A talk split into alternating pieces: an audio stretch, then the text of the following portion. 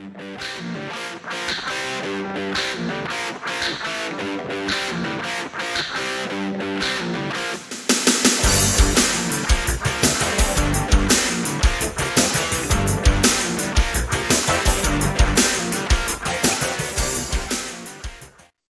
friends, and welcome to another edition of Dan and Benny in the Ring. I'm Dan Sebastiano, joined as always by the BS Express himself, Benny Scala. Benny, how you doing today?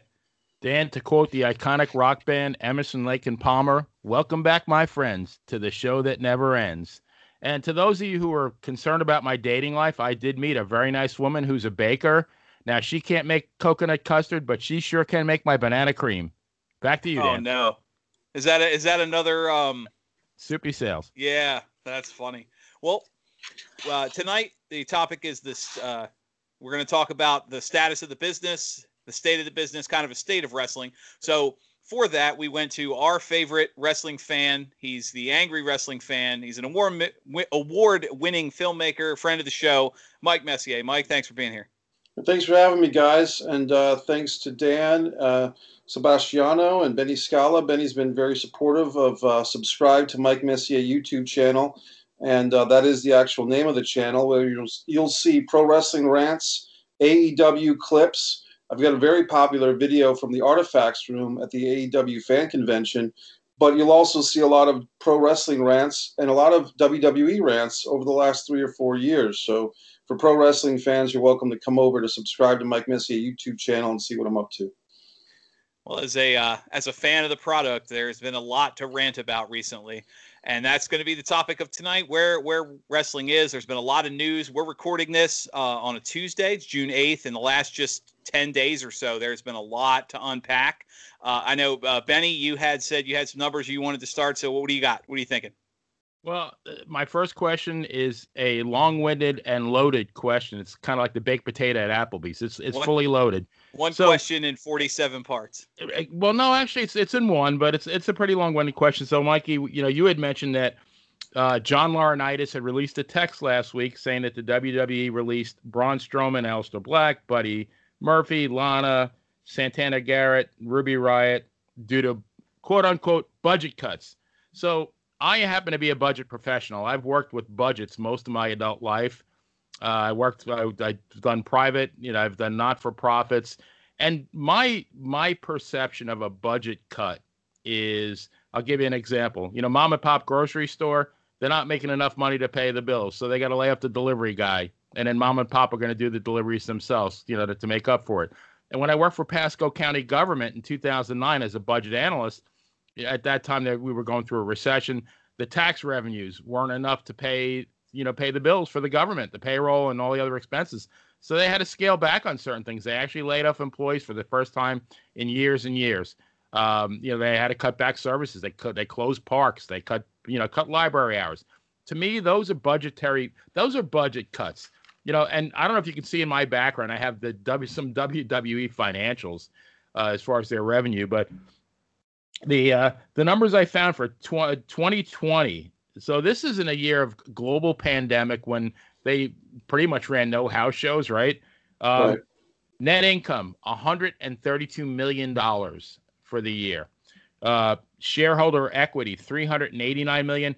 Cash on hand, so cash in the bank 593 million dollars. So over a half a million dollars cash in the bank. So Mikey, my question is, you know, I, I'm thinking that if if Vincent LaGuardia Gambini had seen John Laurinaitis' text, the the words out of his mouth would have been, "Everything that guy just said is bullshit. Thank you." So if if John Laurinaitis had to swallow some truth serum, what what would that text really have said? What was the real reason why they got rid of these people? I, I would think that it would be something to the effect of uh, we're taking options to sell our company. We haven't committed to any of those options as of now. But in order to further enhance and strengthen our uh, records, our books, and be even more profoundly in the black, we want to cut uh, employees that we feel are being overpaid or underused or both and we are going to maximize every cent, every dime, every dollar, and every millions of dollars we can. And um, some of this apparently has been attributed to the rise of a gentleman, I believe his name is Kevin Khan, no relation to Tony Khan over at uh, All Elite Wrestling. And uh, Kevin Khan, who's coming to power with the WWE, apparently does not have the um, personal relationships with some of these wrestlers. Apparently, Vince McMahon has a, a, strong liking for Braun Strowman, who I think most would agree was the biggest name cut uh, last week. And Vince's personal interactions or personal fondness for Braun would have kept Braun on the payroll, presumably, if Vince was making the final decision. But since they've elevated this Kevin Khan gentleman to a higher position and now he makes that call, uh, Kevin Khan didn't see the upside of keeping Braun Strowman to a million dollar plus downside contract, so Braun was cut. And unfortunately for Braun Strowman, as far as we can tell, and I don't have all these records at my fingertips, the WWE records I'm talking about, Braun Strowman did not have a do not cut clause in his contract. So essentially, he's got a contract that's a contract good for the WWE, good for him if everything stays the same and goes as planned.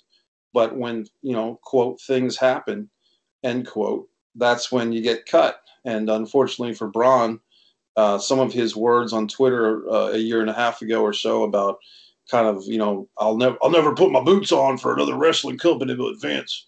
Some of his, you know, brash words are now biting him in the butt in the world of social media uh, engagement, which may or may not matter to him. I have a feeling it doesn't matter to him. So I don't know if I answered your question, Benny. I tried. No, you did perfectly. I guess my follow up is like, because I was going to ask that as another question. How does he how does he do damage control? Because you know he's not going to quit. Where does he go, and how does he how does he explain it after he after he came out with that? It wasn't that long ago, right? About a year ago. Yeah, it was about a year ago. Braun was kind of you know, and uh, look, here's the thing, guys. I have done videos where I claim, based on the information I've been given, that some of these WWE social media tweets that are controversial are not the actual wrestlers. They're college interns that are hired at a low rate by WWE to stir the pot, to keep fans engaged. So sometimes we see these social media interactions with pro wrestlers, whether a big a, three or four years ago, the big thing was Becky Lynch's Twitter game was so awesome.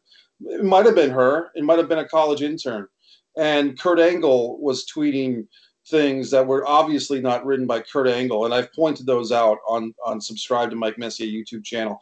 My point in saying all that is to say this. First of all, I'm not convinced it was actually Braun Strowman making that statement. It could have been, it might not have been, who knows. Second of all, he doesn't have to explain it. He's a professional wrestler. He's not the Pope, he's not the president. Braun Strowman owes nothing to the smart marks out there who are going to complain if he goes to wrestle for AEW, which is my prediction, or if he goes to anywhere else. And uh, he's a young guy at 37, you know, and 37 is like 27, you know, in these this day and age for athletes right. with all the protein powders and all the the wonderful things you can do to nutrition, keep right. your yeah the nutrition. Thank you. Uh, I really just my my prediction. I made a video I think just yesterday afternoon. I've just my no, it's not Babe Ruth pointing his finger in the air. I'm predicting Braun Strowman uh, works out a deal with AEW, and you see him exchanging uh, glances with Lance Archer, and then Zeus like forearm smashes to the trapezius. You know him and Lance Archer, and then he disposes of Lance, and then he goes on to feud with Miro for the TNT title, and then you know somebody's going to defend the honor of AEW, and who better but Cody Rhodes? You know Cody Rhodes was the big bad Braun, and I mean, I think Braun's going to get a, a fast ticket to his own, you know, section of the main event scene at AEW, and to me, that's inevitable. I really don't think he's a guy that's going to go to Japan and wrestle strong style. I'm not sure the state of pro wrestling in Japan right now, to be honest with you. I don't see him going to Impact Wrestling. It's too small. I don't uh, MLW. I mean, if they really wanted to get every dollar they had, for one talent, MLW could be an option. They could build a company around Braun Strowman if they tried. But I think that Braun Strowman kind of fits into that niche of if you're already a pro wrestling fan, Braun Strowman's someone you're going to want to see. If you're not a pro wrestling fan, he's not Hulk Hogan in 1983. He's not The Rock in uh, 2000. You know what I mean? He's he's a pro wrestling fan's wrestler but I don't think he transcends to that ultra fine, uh, glorified air of The Rock or the Hulk Hogan or Stone Cold Steve Austin, even. So my prediction: Braun Strowman AEW by the end of the year. I could see that. Um, if I can just interject for just a second, uh, you were on such a roll, I didn't want to stop you. But the uh, WWE president is Nick. Uh, his name's Nick Khan. Not Kevin. Not Kevin. No. Who am Um, I thinking of? Was there a Kevin Kahn back in the day, or am I thinking of Kevin Kelly, the Kevin old You guy? might be thinking maybe, of yeah. Kevin Dunn, you Right. know, old old Keith himself. Uh, you know, he, he his name comes up. But actually, uh, speaking of of excuse me, Steve. Speaking of Nick Khan, the unique thing about him is he was hired in August of last year is when they announced that he they were bringing him in as president and chief revenue officer. Which that is the big thing is they brought in a new high paid chief revenue officer and president in the midst of a pandemic when you were already purging you were purging wrestlers you were purging 'cause you remember that was the summer when they laid off like Zack Ryder and some of those Mm. guys and you're purging talent you're purging office staff you're cutting all kinds of expenses and you bring in a high paid president and and financial officer and interesting enough uh, we were talking about stories uh, before we went on the air I, I mentioned how there's a lot of news that has come out uh, in recent weeks and whatnot. And um, one of the things that that I mentioned before the, the before we started recording that I think is important is when Nick Khan was brought in, one of the first things that was reported, and this was places like Rolling Stone and, and some of the major, uh, I, I don't want to say, uh, not no offense to our friends at the Dirt Sheets, but actual big news sources versus like, you know, pro wrestling and, and ringside news and stuff like that, is you don't hire somebody like that and unless you're going to restructure your finances and then sell your company. And just uh, let me get the exact date here. It was May 28th. It was reported, or excuse me, May May 19th. Excuse or uh, May 19th. Excuse me. It was reported that he had just bought a 7.6 million dollar mansion in Los Angeles. In 2021. Correct. This was this was not but a month ago, and a couple weeks, excuse me. And so you bring you bring a guy in, high paid president, restructure your finances. You you purge talent. They just two was it two three weeks ago they laid off a large percentage of their corporate office staff and their internet staff and their net staff. Some probably some of the interns that Mikey was talking about with the tweets Right. and you you're Benny, correct me if I'm wrong. As a man, you've dealt with finances. I've done more than enough budgets in, in my in my day.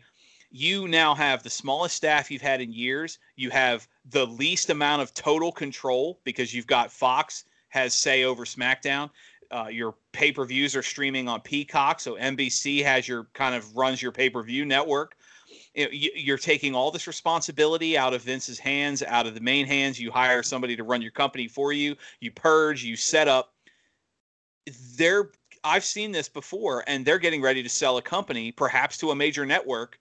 And a week ago, two what not even two weeks ago, the president of your company moves to California, moves to Los Angeles in the corner of Hollywood. So maybe maybe the the story and Mikey, I'm going to bounce this to you because the, the the biggest front runner, especially with the Peacock deal, and this is entirely speculation, is NBC Universal. I'm wondering what your thoughts would be about the WWE being purchased by a television network and not say a person. W- would it be would the WWE become a tele just another television show? Would, would it would they event would they completely abandon wrestling and just become like an action TV series? Or do you think they would do kind of like Turner did with WCW, where they would be owned by a network but still kind of try and run themselves as a wrestling company? That's a great question, and uh, uh, let's let's just pre- precursor this by saying this is uh, all opinions, no facts, at least on my end, you know. And so I would just say that I think it's this for the end result for the wrestling fan. This could be the best thing or the worst thing, and I would say that on a technical level, we c- you could you being WWE, or if they're purchased by NBC, they have two options to start with, and then many other under options underneath that. But the two options are we just catalog the existing content. Everything from the WWE, the Attitude Era, the Bob Backlund era, the Hulk Hogan era.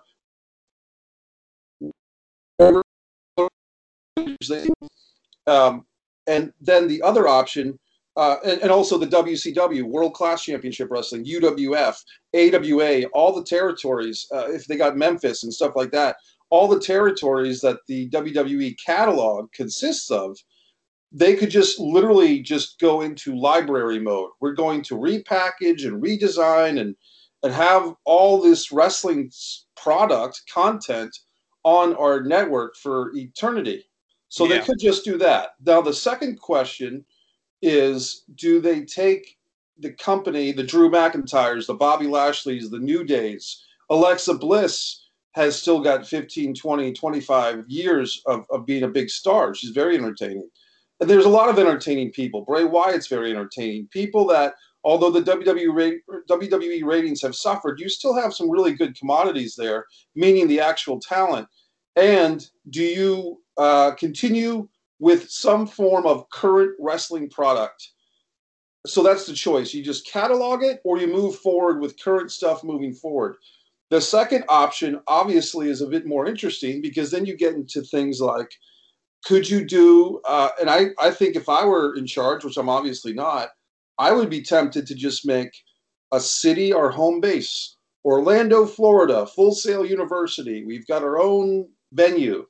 Buy, you know, they've been renting these venues, the Amway Center, and all these other things. Folks, there are plenty of 20,000 seat arenas that the WWE could snap their fingers and buy, or Peacock could just buy one of these 20,000 seat arenas, or right. a 10 or or a 5,000 seat arena, or a 10,000 seat arena.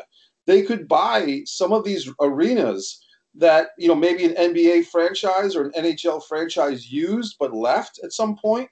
It, I mean, I watch a lot of YouTube videos about sports arenas that are no longer being used, and some of them are just sitting there. Yeah. WWE could swoop in. They could make that a home venue they could put a Hall of Fame in one of those venues. You know, one of one of these lounges. Like if you ever go to a sports arena, twenty thousand seat sports arena, and there's a restaurant, right? They could take one of these restaurants and make it their Hall of Fame room. It doesn't have to be the biggest or the greatest, but you could make something where there's a restaurant, and you can literally have your home base for WWE in Orlando, Florida, or in Las Vegas, Nevada, or in upstate New York, um, Chicago, anywhere you know, and you can make it that hey, if you're a WWE fan and you want to see SummerSlam, or if you want to see WrestleMania, or you want to see any of our pay per views, or any uh, anything that we do, a SmackDown or Raw, or make a week of it and come to three or four events, you've got to come to us. And I think that that type of radical change is something that a guy like Vince McMahon Jr.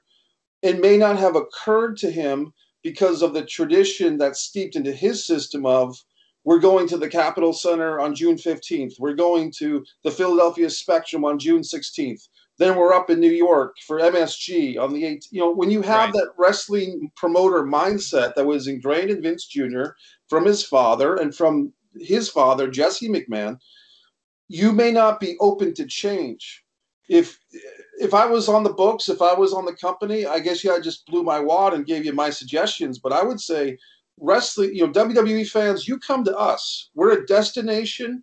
We're in Orlando. We're either, you know, Las Vegas, wherever, but you've got to come to us instead of us taking our ropes and our rings and uh, our pyro and everything on the road. Right. That's when Benny was talking about the money that they made. A lot of that money was because a dollar not spent is a dollar earned when they weren't going on tour for the whole year and taking all those trucks and all those wrestlers and all the referees across the country you're saving what 20 30 40 thousand dollars a show by doing everything in the thunderdome. So yeah. it actually made good money for that good sense. Good sense makes good money right? Well i think if i can interject and then benny i'll, I'll bounce it off to you. Um, what you were talking about it's it's interesting because I, I, I like the idea of a central location for two reasons. One, the peak of the territory days. Look at at the Louisville Garden. Look at at the Cow Palace. Look at you know the it's Memphis Mid-South. Arena. Yeah. I mean, you have what's that, Benny? Mid South Coliseum. Exactly. Memphis, yeah. You you had you know uh, uh, what were the equivalent of smaller t- of towns, smaller and cities smaller than Orlando which was you know a good which a good destination now that you know you, you had five ten thousand people every week for years in a row. If you build a local wrestling fan base you're not going to have a especially if you're talking most of your money coming off television contracts those tickets could probably be 10 bucks or something like that you know? And the second thing I think if the WWE moves to a central location, you're going to see a rise in smaller independent promotions because somebody's going to have to fill the void for the people that can't travel but still want to go see a live wrestling show, um, which I think is great. But um, uh, but Benny, before I bounce it to you, uh, Mikey, you said something, and I got to get this out there now before before we forget. You said you uh, if you were in charge, if things change, you know McMahon, Kevin Dunn the the people that have you know you, you, mentioned before several people involved that have been personally wronged you. If if WWE becomes NBC or Disney or something like that you think maybe uh, new new boss same as the old boss or would that be something you might look into again? Well look i mean i appreciate the compliment dan because i love i love before i die to get a lot of things accomplished but it's a certain point and it's not to be cryptic or macabre but i I do have to mention something in a minute. Uh, it's a bit of a downer, but every man has a certain amount of time left in their life. And for me, you know, a, a, distance from Avalon, the book that I, I wrote, and thanks to Benny for writing a nice review on Amazon. Benny, I'm overdue to say thanks for that. I, I feel like I have, uh, it's a struggle, Dan, to be honest with you. My struggle every day is how much time do I put into my YouTube rants about uh, either pro wrestling, which is the majority of them, or Mike's movies reviews versus how much time do I actually do the research to write the sequel to my book. And so, although it's very tempting to say yes, if the WWE sells to NBC Peacock, I probably will send a resume in to answer your question. But at the same time, if life is short, do I want to be another guy on the you know pecking order, low on the totem pole, and trying to work my way up the WWE corporate ladder? Or do I want to be a guy who writes his own novels, makes his own movies, and tries to make his own mark in the world? And uh, I don't say that I have the answer to that this minute. WWE and, and NWA wrestling, especially, has been a big part of my life.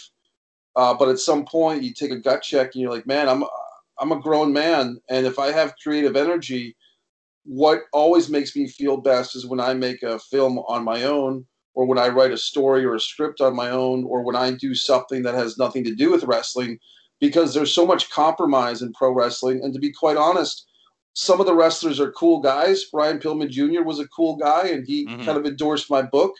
But uh, some of them are just ego egomaniacal children. And if you've ever hung out with a pro wrestler, guess who's paying for lunch? He's usually not the pro wrestler, right? So uh, to me, to answer your question, Dan, I am fascinated by it. Um, but I also, to be honest, when I started being the angry wrestling fan, which is not even, it was just a manifestation of how I felt. I kind of knew that I was getting myself blackballed because the truth that I tell, which I, I basically look into the camera and I say, if this crap is crap, don't watch it. You know, I mean, right. other other people in the wrestling community, whether it's uh, my friend Joe Cronin or whoever else, they'll tell you how bad the WWE is, but none of them will go so far as to say don't watch it. Well i'll go that far. I'll say we're wasting our times. I mean i started hashtag raw protest because i do feel that there is so much uh, intelligence and passion with pro wrestling fans and i wonder if that passion and intelligence is wasted on wwe benny what you thinking well, uh, along the lines of Mike being hired by the new, you know, the new owner, and just say he immediately gets promoted, which I think would be a great thing, to the czar professional wrestling. Mikey Messier is the czar professional wrestling, and I, I did a little bit of research, and for the Memorial Day Raw, one million five hundred fifty-seven thousand viewers. For the Memorial, the SmackDown after Memorial Day, one million seven hundred ninety-two thousand viewers, and contrast that to. Uh, the Memorial Day Raw uh, and the Memorial Day Nitro of 1997. Nitro, 3,960,000 viewers. Raw, 3,240,000 viewers. The, the last WrestleMania on pay per view that had over a million buys was 1991. By two million by 2015, it was down to 259,000 buys for WrestleMania. WrestleMania three had over four million buys. So I guess my question is, Mike, is it even possible? I mean, and I keep in mind, 1997, people could go to house shows, uh, you know, uh, in their hometown. That's the, that wasn't a possibility it, now. Anybody, I'm sorry to cut you off for a second, Benny, but anybody who uh, grew up or or was a fan in in the, in the 90s the Monday Night Wars in that era it wasn't unheard it was it wasn't unheard of to a, a random Thursday WCW WWF house show to have 20,000 people yeah so my question is will that ever happen again can what what would have to happen for for people to love wrestling that much again which I in my heart I know how much I love wrestling. I know how much you know Dan loves wrestling and you love wrestling. There's got to be a lot of people out there that still love wrestling that like that. What what what could happen to make people love wrestling where the attendance is, is you know and viewership is, is, is you know uh, gets close to those numbers again? I'll give you I'll give you a two word answer and then I'll give you another two word answer. You ready? Yes, sir. Hogan Piper, Austin Rock you get your top baby face, you shine them up real good. You get your top heel, you make them dirty and and nasty and creepy, and uh, repeat. And that's all you got to do. And here's what we've been hearing for years. You know, not just the three of us, but others have talked about this. Vince McMahon or or Triple H or Stephanie or whoever have not allowed some of the talents to take off. Daniel Bryan is a great example, and and there's been other great examples. Even even guys that could have been something and and were let go. Matt Cardona, uh, woo woo woo, right? That guy, right? right. And and who who was uh the guy who won the Money in the Bank briefcase, the the genius with the blue robe. You're talking about Damien, Damien Sandow. Sandow. Right now, Damien Aaron, Sandow, Aaron Aaron Stevens, Mhm. he he was getting over uh, being the stunt double for the Miz. The Miz. Yeah, the macho, Mizdow. the- yeah, That that was- was Damien Mizdow. Even his macho Mizdow gimmick. I mean, everything he did, the crowd absolutely loved. But M- Mikey, and you've seen it, Benny, you've seen it. We've talked about it on the show before. I- eh, I would say only really maybe the last 10, 15 years, because I don't remember it happening in the 90s or the 2000s, where at some point the WWE decided we are never going to let anyone get over on their own again. And if you do, Zack Ryder being a great example, he was arguably, I mean, merch mover. Uh, Rusev Day is another great example where not only are we not going to let you get over on your own, we are going to do everything we can to destroy you on We're television Punish you. to and pu- and tell the so the fans know don't you dare cheer for anybody we don't push for you and right around that uh, that era when that attitude took over is when the ratings started to go down You got it. And and here's the thing. And and look, I I've said this before, and it's not a unique thought to me, but I have to feel that Vincent Kennedy McMahon, the one opponent that he can't beat is is time, and health catches up to all of us, and the the mind deteriorates. And I'm not picking on Vince. I'm just saying that I think that's a possible explanation that although he's able to wake up in the morning and function and, and even run a business, some of his decisions, whether it's just the old man yells at the clouds, or if there really is, you know what I mean? If i get that really- reference right, uh, right, you know, uh, Grandpa Simpson yelling at the clouds, or or if it's just being out of quote out of touch, or literally having some type of aging condition, which I'm not wishing upon him. I'm speculating. Once again, all opinion, no facts. But I just question if that's not a part of it. And you know, I'm not trying to pick on Vince. I'm just saying that if you if you're a 75 year old guy trying to deal with um, what do I do with Shayna Baszler, uh, you know what I mean, or what do I do with this Alexa Bliss? You know, I just don't know if Vince is the guy to to do that, which makes this whole Khan uh, thing interesting. Nick Khan, wait, it- wait interesting. Benny you, you said you don't know if if vince mcmahon knows how to handle shayna baszler are you telling me that having a legit mixed martial artist uh, and and tough tough girl who the crowd is behind being a tough girl lose a feud to a puppet isn't the right idea. I mean, I, I saw her run away from a magic puppet on Monday. That that has to be the right move for for a an M- a former Well, MMA I champion. missed. I haven't seen Monday yet, but I saw last week when you know you had a match. There was an intergender match, so you have Shayna Baszler, who like to me is a killing machine, against a, an acrobat from Cirque du Soleil, and she loses to the acrobat from Cirque du Soleil. She gets pinned, and then she, you know, he's on uh, he's on the uh, Alexa show. She beats him down, and then she proceeds to, you know, get heat with the puppet. I'm thinking, like, what the hell? Just, just wait. I guarantee you, if if they don't change leadership, Alexa Bliss and that damn puppet are going to be women's tag team champions before the end oh, of the year. Well, I mean, it's it's. I mean, then that goes back to Nicholas Braun Strowman, and you know, it's just it, it really is tough, guys. To be honest with you, I I was at the coffee house last night where I spend a lot of time, and I the, the cable that I have is uh, YouTube TV, so I'm able to watch cable pretty much anywhere Okay. that has Wi-Fi. And so I was kind of just doing my thing on social media. I was, uh, you know, tweaking some of my YouTube videos, and I said, watching the hockey game, and then I'm like, you know what? Let me, let me. I know that I'm not a Raw watcher really, but I'm like, let me just peek in, see what's going on. I peek into Raw, and it's a tag team battle royal, and they're rolling Miz out in a wheelchair, and Johnny Morrison or John Morrison's yapping away. And then AJ Styles comes out with his seven foot tall guy. And, and guys, I really, I mean, for, and I'm, ass- I was assuming, but I didn't know that somehow Randy Orton and RVD Jr. were going to win this tag team battle royal. But then I just, I really had a moment. I literally didn't get to the 90 second mark of watching this stuff. And I said, what am I doing with my life? How can I watch this? And I just went back to the hockey game and went back to YouTube videos and, and just went back into a different form of entertainment. And guys, I'm telling you, 10 years ago, 15 years ago, if you'd say, hey, Mike, you would tune into 90 seconds of Monday Night Raw and then turn away in pure apathy, I'd call you a liar. I'd say, of course not. I got to see who, you know, who's CM Punk wrestling or what's this DX, you know, DX 2006. What are they up to? Or what's Mhm. Randy Orton or Batista doing tonight? Like, even post Attitude Era, I was still pretty into wrestling. And I was going to get into that with this shirt, you know, that I'm wearing tonight, this Triple H shirt and, and this action figure of Triple H. I believe it was, um, was it the 2005? His little crown has fallen off. It's somewhere in here. But this is the That was that was his King of Kings toy.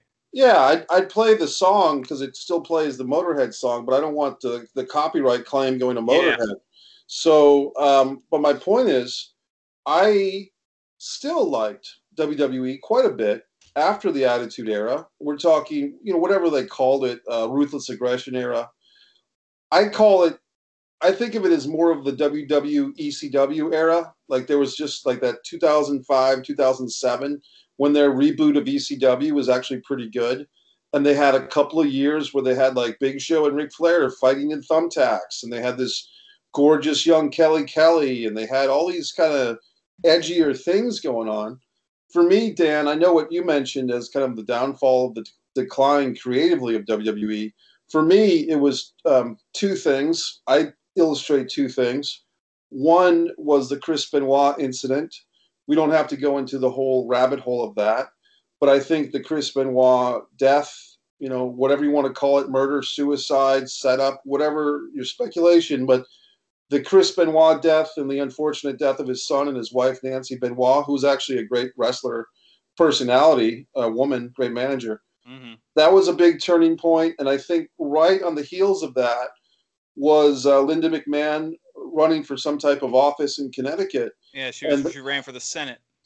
Yeah, she ran for Senate, and so then suddenly, I think it was right before a WrestleMania, the WrestleMania with uh, Triple H and and Randy Orton supposed to have this big grudge match main event, and they were told that day, "Hey guys, you got to calm it down because we're PG now." And uh, whatever year that was, if it was 2008 or whatever it was, but I think those two things, the Benoit situation and the Linda runs for office, we have to go to PG. To me, that was the double whammy that took the WWE uh, creatively really got hampered at that point. Well, let me ask you something, Benny. Um, as a money man, uh, one of the moments that's often pointed to as kind of the the jump the shark moment, if you will, or the beginning of the end, was when the WWE became a publicly traded company. At that point, now they had shareholders. The, eh, when you become publicly traded, and you mentioned in the financials, you know they spent what three times? They had three times three hundred and some million in in shareholder buybacks, and you see that all the time with and I'm not trying to get any political or, or, economic rants or anything, but like pharmaceutical companies and banks and some of these big corporations, they spend more money on buybacks and shareholder investments than they do on product. And at that, when the WWE became publicly traded, their their goal was no longer to produce good wrestling; it was to make money for the shareholders. And you could start to see, like Benny said, you know, there no more risks. PG. We got to uh, every every show was just loaded with um, you know uh, Michael Cole turning the the Mountain Dew bottle just right, and you know um, I mean every I mean we had that back when I was a kid. You know the, the pay per view brought to you by Snickers or whatever, but now there's 10, 12 references. Um, what just a couple was it a, was it a, a couple months ago? The Old Spice com- guy during the Old Spice commercial won the twenty four seven title. Right? Yeah you know and now isn't isn't that rick boogs on smackdown the the elias 2.0 so uh you know you've got um i, I mean it, they became corporate. And so benny i'll start with you the money man and then we'll bounce over to mikey. You have these moments that these jump the shark moments where it's like okay that's the beginning of the end. Um do you think if if they were to be bought out lock stock and barrel as they would be would would you continue to diversify that way, or has this become? Does it, do you go back to being uh, just part of something? Well, it's funny that you said you asked that because I, I did have a question, you know, for Mike as far as if it was sold, would the new owner just maintain the status quo? But I also had something written down that uh, it's very, I mean, it could take up three shows by itself. You know, my opinion is that I don't think wrestling was meant to be national. I, think the, the the whole business model of wrestling as as it is now is very flawed.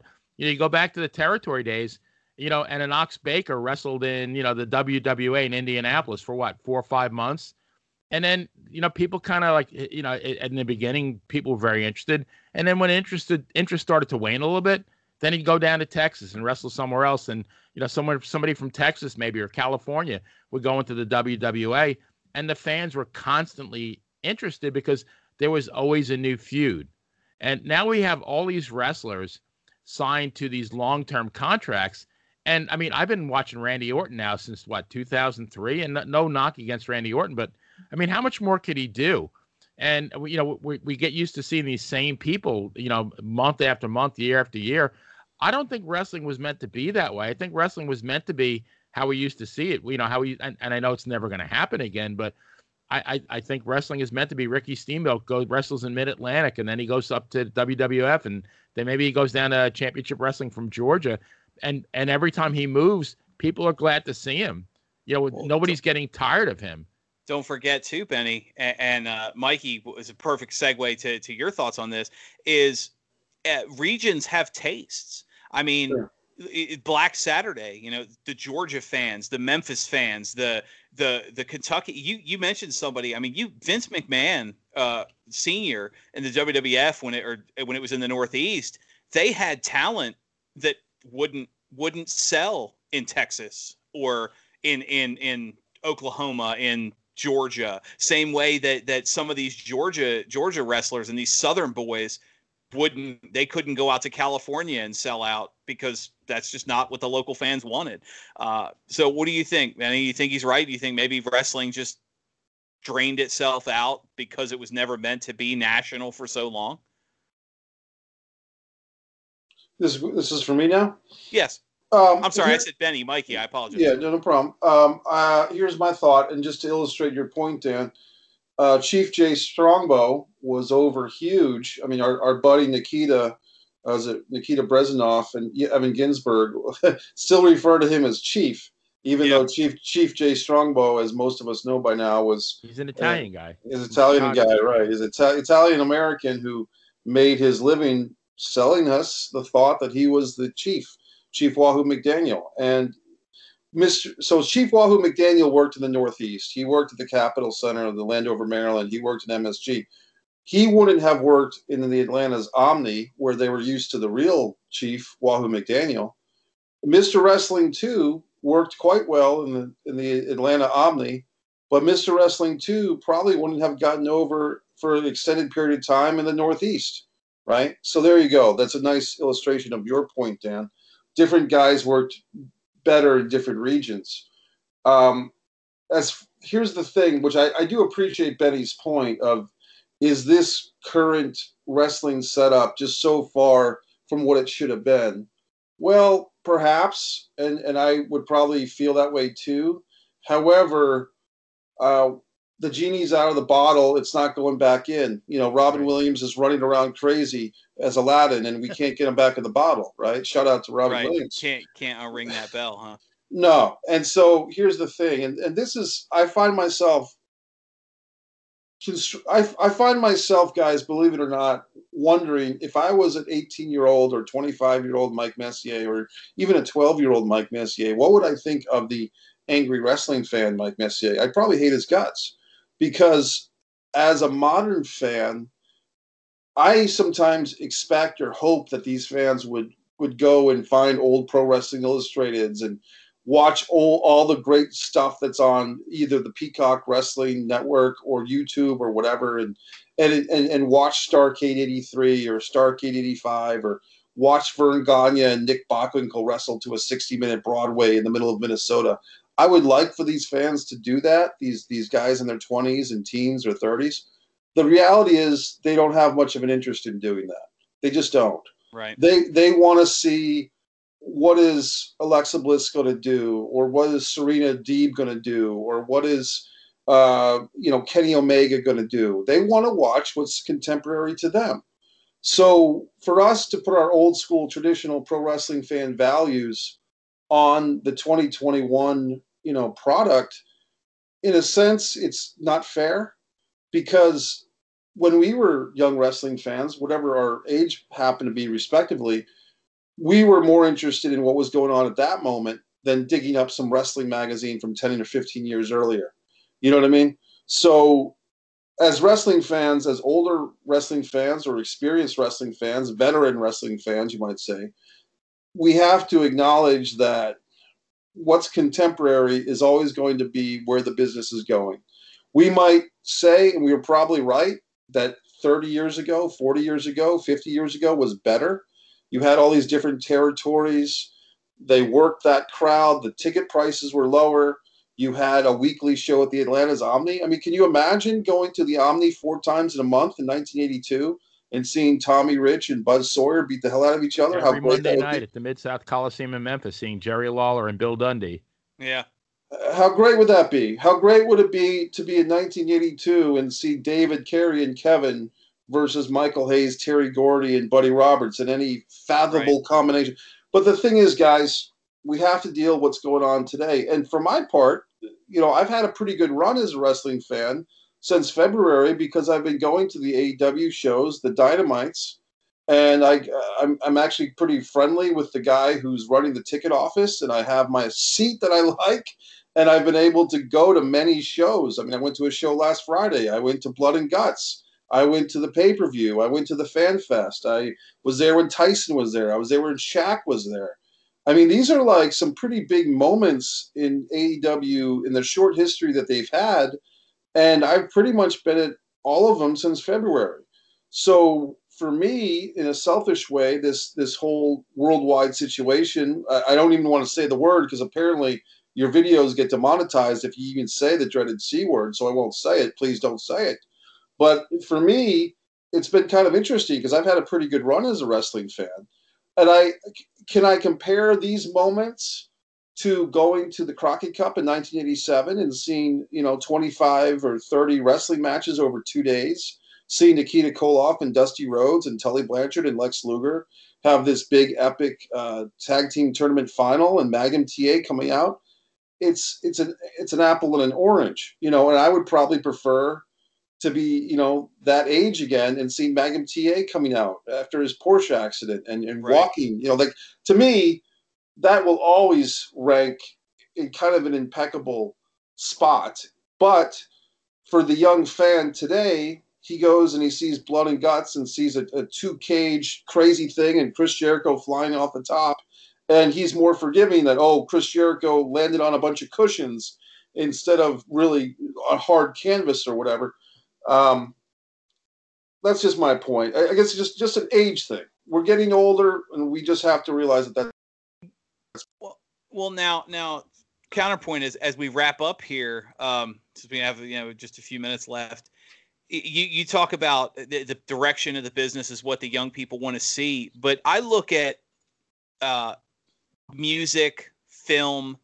You know, oftentimes the leaders are what drives the product. I mean, are do you are you think it's possible and and just kind of a, you know a narrative if you were to say I don't know, take someone like a like a Jim Cornette or uh, somebody say you know one of the old school bookers and give them the modern product and tell them look young bucks I don't want to see 200 super kicks in your match. I don't want to see any more suicide dives. I don't want to see any more spots where people stand there for two minutes while somebody climbs the cage and, and they're obviously all working together. You know, I want to see 60 minute Broadways. I want to, Kenny Omega, you, you, know, you have to learn how to do a damn knee lift because your knee strikes look terrible. You know, um, uh, I don't want to see talking puppets or, you know, uh, what, you know, bad moments. I don't want to see, uh, I don't know whatever you have going on on Raw or, or like you said, you know RVD 2.0, and, and they start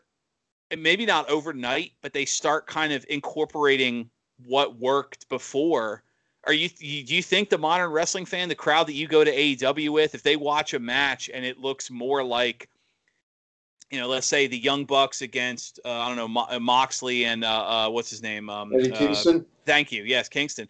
Uh, you know, if they if they were to have the four of them were to have a tag match and it played out more like spot for spot a Midnight Express versus Rock and Roll Express match, or you mentioned earlier the Von Erichs and the Freebirds, do you think the crowd would reject that, or or would, would you kind of slowly go back to what worked and then maybe start bringing in like benny said some of the fans that that want to watch wrestling but just can't stomach what's on tv today well i got i got two points off your one point the first one is when you first started that uh, dan i was like oh my god dan's been possessed by bill watts in 1992 wcw he's he's going to change the top rope rule you can't oh no off, no no you can't jump off the top rope and he's going to he's to get rid of these pesky mats at ringside so and when we're, bringing, we're bringing back rounds. Right. When Kenny Omega does a tope suicida, he better nail somebody. Otherwise, he's going to hit the hard concrete instead of a mat.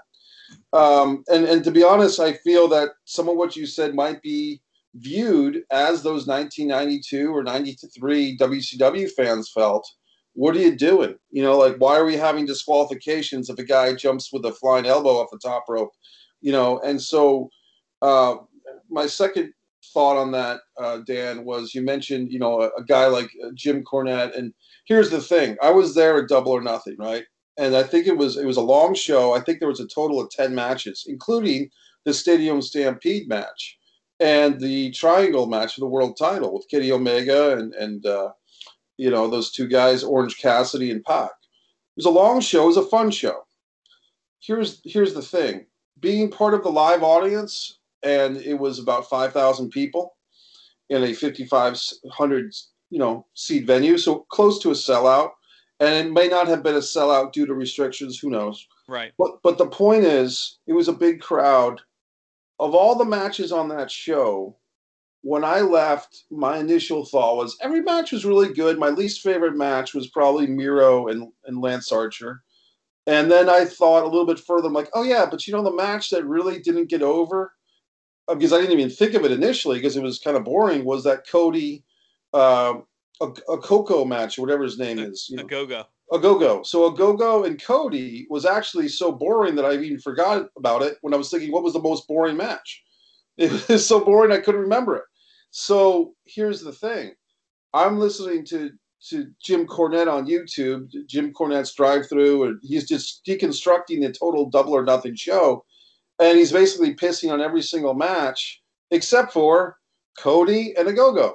So, and he basically Cornette's putting over that match, and the, the co-host Brian Last, the great Brian Last, is respectfully disagreeing, but allowing Cornette to go on and on about how Ogogo was great and Cody might have let him win and all this stuff. And oh, Ogogo is the only guy in AEW of these young guys who seems to have any potential and know what he's doing, and he seems legitimate. And I'm basically thinking, okay, here's an example, and I like Jim Cornette's rants. I mean, his his rants are part of the inspiration for my rants. But when I'm listening to Jim, I'm basically thinking this is an example of Jim Cornette being out of touch. The audience, the live audience, was not responding to Cody and Ogogo. They were respond. They responded to Serena Deeb and and Riho in the dark match, like the mm-hmm. match before the actual show. They responded very much to, like you said, the Young Bucks and uh, Kingston and Moxley. And that was only the second match on the show. Right. They responded to Cage versus Page. Uh, they got their energy back up for the for the triple threat. And and guess what? People were sitting in their seats to watch the TV, knowing that it was most likely a pre-taped stadium stampede. We were sitting in our seats watching that. After three and a half hours of live wrestling, people are sitting in their seats to watch the TV, and people are moving around like I did because my seat was obstructed. So I go upstairs to the balcony to get a better view of the TV we were into that show. We were having a great time. For me to then tune on, you know, three or four days later and listen to Jim Cornette, I couldn't listen to everything he said because I know what I experienced. I had a hell of a good time at, at, at Double or Nothing. And I've been to a lot of wrestling shows. I'd put that in my top 10 as far as pro wrestling shows. And we're talking Crockett Cup 87, Barely Legal 97. We're talking some pretty damn good wrestling shows I've been to. And I'm putting that in my top 10 and to listen to Jim Cornette piss on it, it's like Jim, you're out of touch. Well, you know? let me ask you something. Um, this will be my final question, and then Benny, I'll go to you for your any your final thought. Um, the the recent now, granted, they they had it was a late show and they moved around. AEW's had moved to Friday, and there it was the lowest rated. It was like four hundred thousand. It was the lowest rated show they've had since they've been on the air. Um, and, and I'm wondering, and it's I'm not knocking them. I'm just saying is is there really they kind of peaked about with Shaq and all them about was like 1.1 million. Um, when you talk about yes, you had fun, you had the crowd. Do you see a Young Bucks, Kenny Omega, Orange Cassidy, Pop? Do they other than the core audience that AEW has that clear that hasn't grown in two years? Do they bring in new fans, or is that pretty much it? You've got your niche market, and that's that's it. This is for me or for Benny? For you. Um, your, your final, final question. Sure, I can tell you that when I was at Double or Nothing, the and and this is the first you know because I'm at Double or Nothing and I've been spoiled because I've had the whole row to myself of seats right because right. of the social distancing and the limited uh, seat selling. At Double or Nothing, I got my seat, but I got a whole row full of guys sitting next to me. The row full of guys next to me were from New York they came to Florida for this show. The guy sitting directly next to me, he was saying he had never seen AEW before, and his friends brought him. So he's getting indoctrinated into AEW, and I'm trying to explain to him who the different guys are. I'm like, I see that Pac guy. He used to be your 205 Live champion. Mm-hmm. You know, see, see that, see that Moxley. That's Dean Ambrose. I'm trying to, you know, translate some of this stuff to him. Right but he's getting into it, and like and I could tell he was getting into it because when the show started, he's kind of you know social media, you know, him, his way. He's looking at old social media. But once we're getting three or four matches into it, he's putting his phone down. Mm-hmm. He's cheering. He's saying, "Oh, this is pretty cool," you know. And his his boys, his buddies, were were all into it from the get go. So he was kind of the the casual fan of the bunch who was kind of getting indoctrinated. Right. I, I can say here's the in my opinion, if I were to work for AEW now, which maybe I'll send them another resume, what they've, and maybe it's because when you're rich, you don't always think, how do I have to make money? Like when you're poor or when you're, you know, not rich. Mm-hmm. Well, that venue, Daly's Place, is a great venue for wrestling. Tony Khan and associates should be trying to sell that place out every show. They're not. And what you're getting is that I think more people outside of Jacksonville come to Jacksonville as wrestling fans with AEW as a destination rather than the city of Jacksonville supporting or even knowing that AEW exists.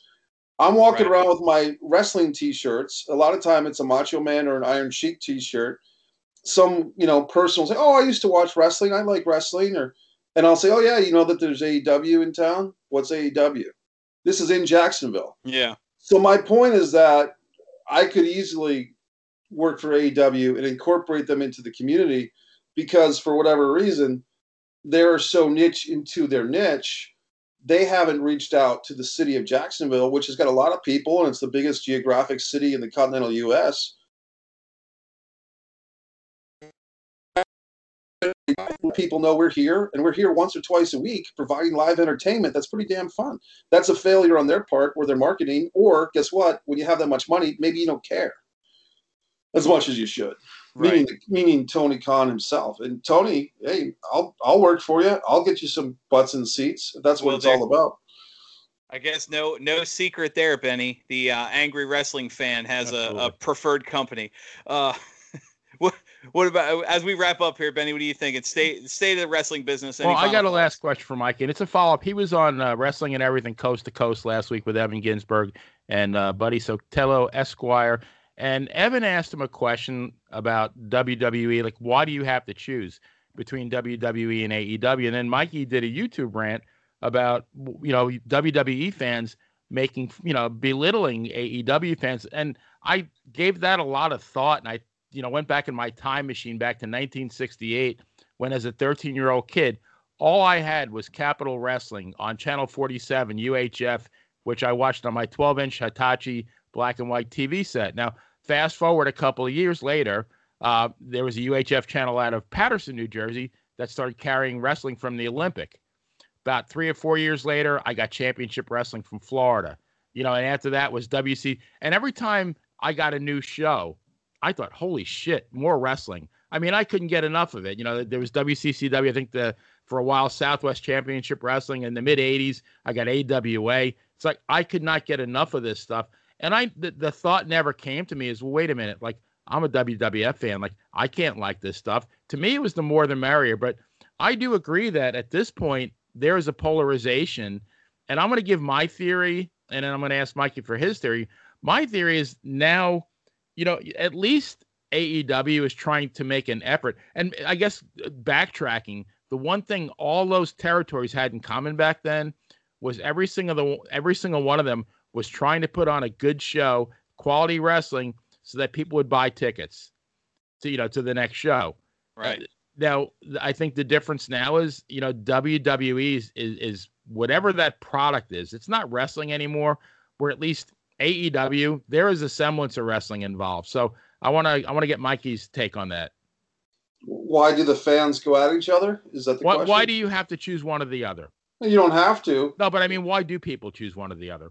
I think it's I think it's we cheer for laundry. Why why don't why don't people cheer for every football team in the league? We know that the players have no loyalty to anything other than their money. I mean, no player for the most part. There's always exceptions. Baseball, basketball, uh, you know, with the exception of LeBron James going back to Cleveland, but for the most part, the professional sports people, athletes choose teams based on who's going to pay them the most money. Right. We as fans typically, and there's exceptions, we cheer for the team that's in our hometown or maybe like there's Rhode Islanders who cheer for the New York Yankees because the generation before them were Italian American Yankee fans. You know, like my dad was a Yankees fan, right? But he grew up close to the Red Sox. So there's there's reasons that fans cheer for laundry. For wrestling, my theory, guys, is that there has been a lack of conflict on the screen. Uh, part of it is people like, not her fault, but Renee Young, for all her five or six or seven years as one of the top people in WWE, she had a very calming presence, almost diffusing conflict. Why do you want to wrestle your friend? Why why did you turn on Seth Rollins? Why did you beat your friend up with a chair? And and just kind of this feminization Sounds of the like product. guidance counselor almost. Well, that's that's how Renee Young to me came across in her interview segments. She was always kind of nullifying the conflict. Why are you guys fighting? Well, Renee, this is wrestling. It's supposed to be fighting. me, right. me, me and Gene Okerlund and others would spike the, the conflict, meaning that they would add to it. Well, oh, I can't believe it. Magnificent Muraco, you choked Ricky Steamboat. So my point is, a society that's becoming more politically correct. No one wants to offend anyone. Comedians can't tell jokes uh, out of context and so forth pro wrestling is in a tough spot because wrestling is supposed to be the Mavericks, the Bruiser Brodies, the uh, the crazy people of society have something to do, which is to be a pro wrestler. But if you're going to cut the um, metaphorical balls off of everybody, uh, and everyone's got to be nice, and you're doing things like the Facebook Intergender Wrestling Challenge tournament, and you're putting a high value on Ms. and Mrs. reality show, and you're, you know, I'm not saying feminization in a bad way, but you're maybe that's the wrong word, but you're you're soft softening the the rough edges of pro wrestling, especially in WWE. That lack of conflict um, doesn't make the audience seek less conflict. We create it amongst ourselves. So for me, when I'm the angry wrestling fan and I'm taking heat and, and people are criticizing me and saying, "Oh my God, it's it's uh, you know Jack Black has has let himself go," and whatever they're saying about me, I don't care because at least I'm providing some testosterone to these fans. That You're getting the heat that the wrestlers should have been getting. Yeah, because I'm you, you got it. Because I'm taking a mirror to this thing called professional wrestling and to the fans and pointing it at them and saying, "Hey guys, what have they done to our sport?"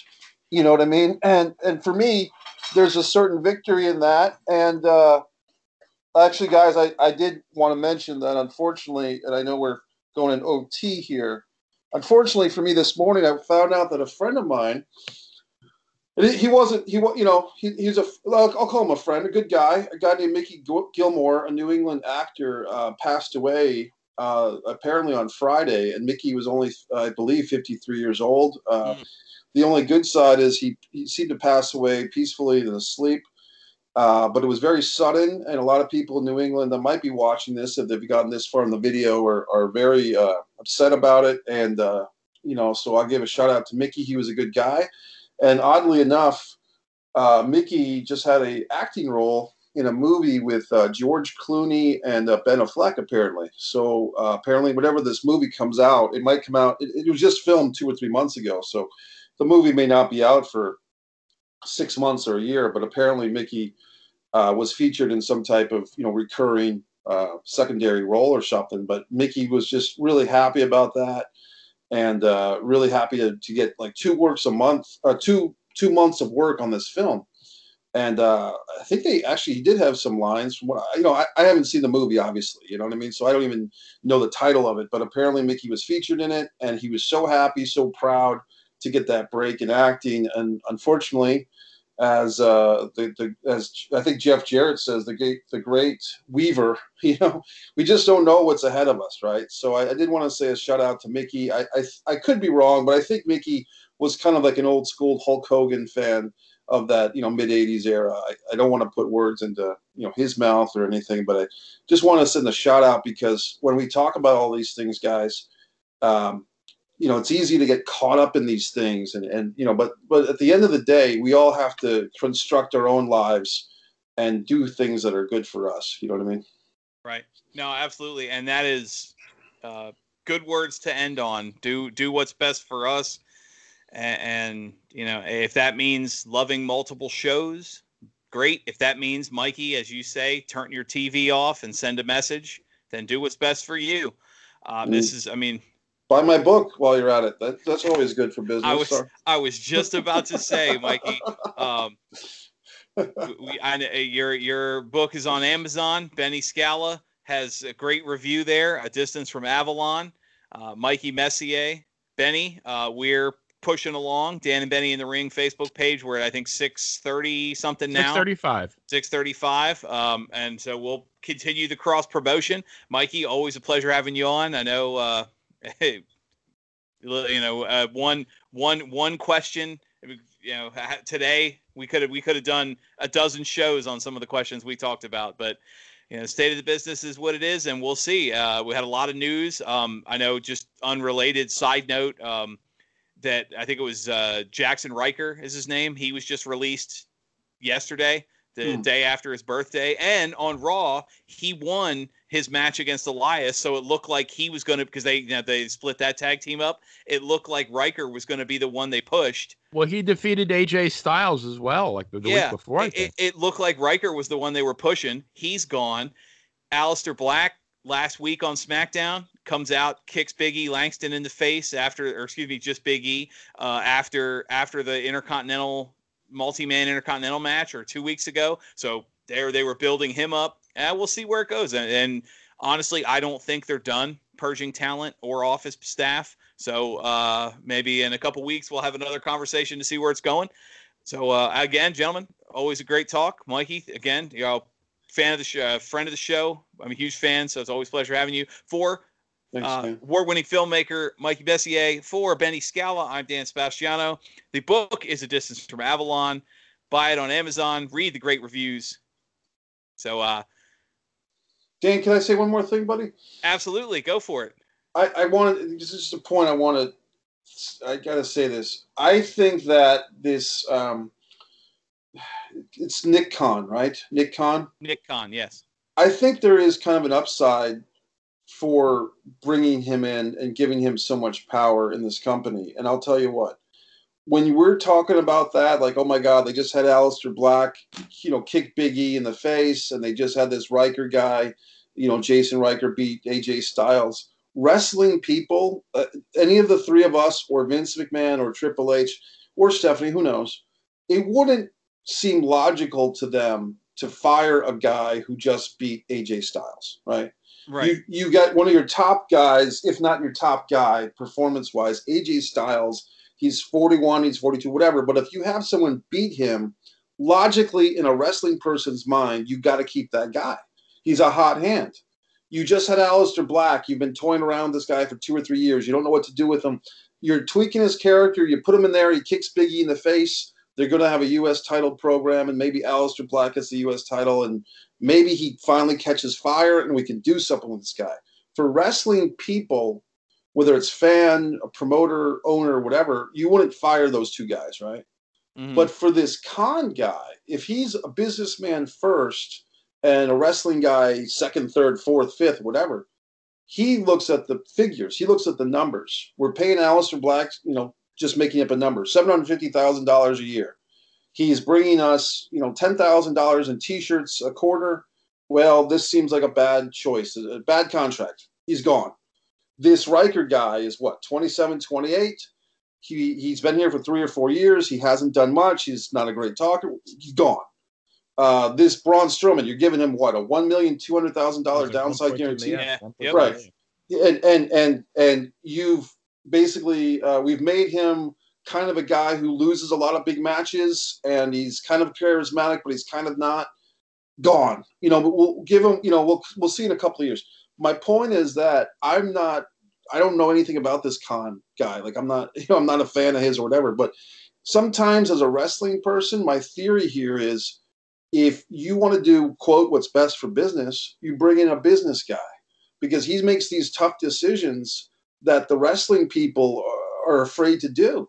We can't fire Braun. We put so much into him. He Khan doesn't see it that way. He says this guy's not bringing in the money that we're spending on him. Gone.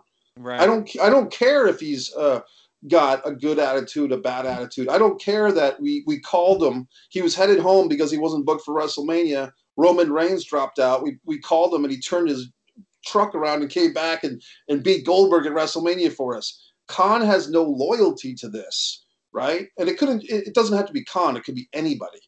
Uh, he has no loyalty to wrestling stuff, so that makes him, uh, you know, like an assassin, like a, a business assassin. I'm gonna, you know, I'm gonna cut the fat. I'm gonna, and and from a business point of view, I've never run a company like this. I see the value in that. Um, the other thing I want to jump on because we kind of glossed over it. If if WWE does get sold to NBC Universal, it, eh, that's the same Universal of Universal Studios, right? Correct. Uni- Universal Studios, I believe, has three theme parks in their theme. That's the big thing here in Florida. Every theme park has to have more than one theme park. So Disney has four theme parks. You don't just go to Disney World. You have to choose. Am I going to Magic Kingdom? Am I going to Hollywood Studios? Am I going to Epcot? Or am I going to Animal Kingdom? Universal had two for years. Now I think they have three because they have a water park.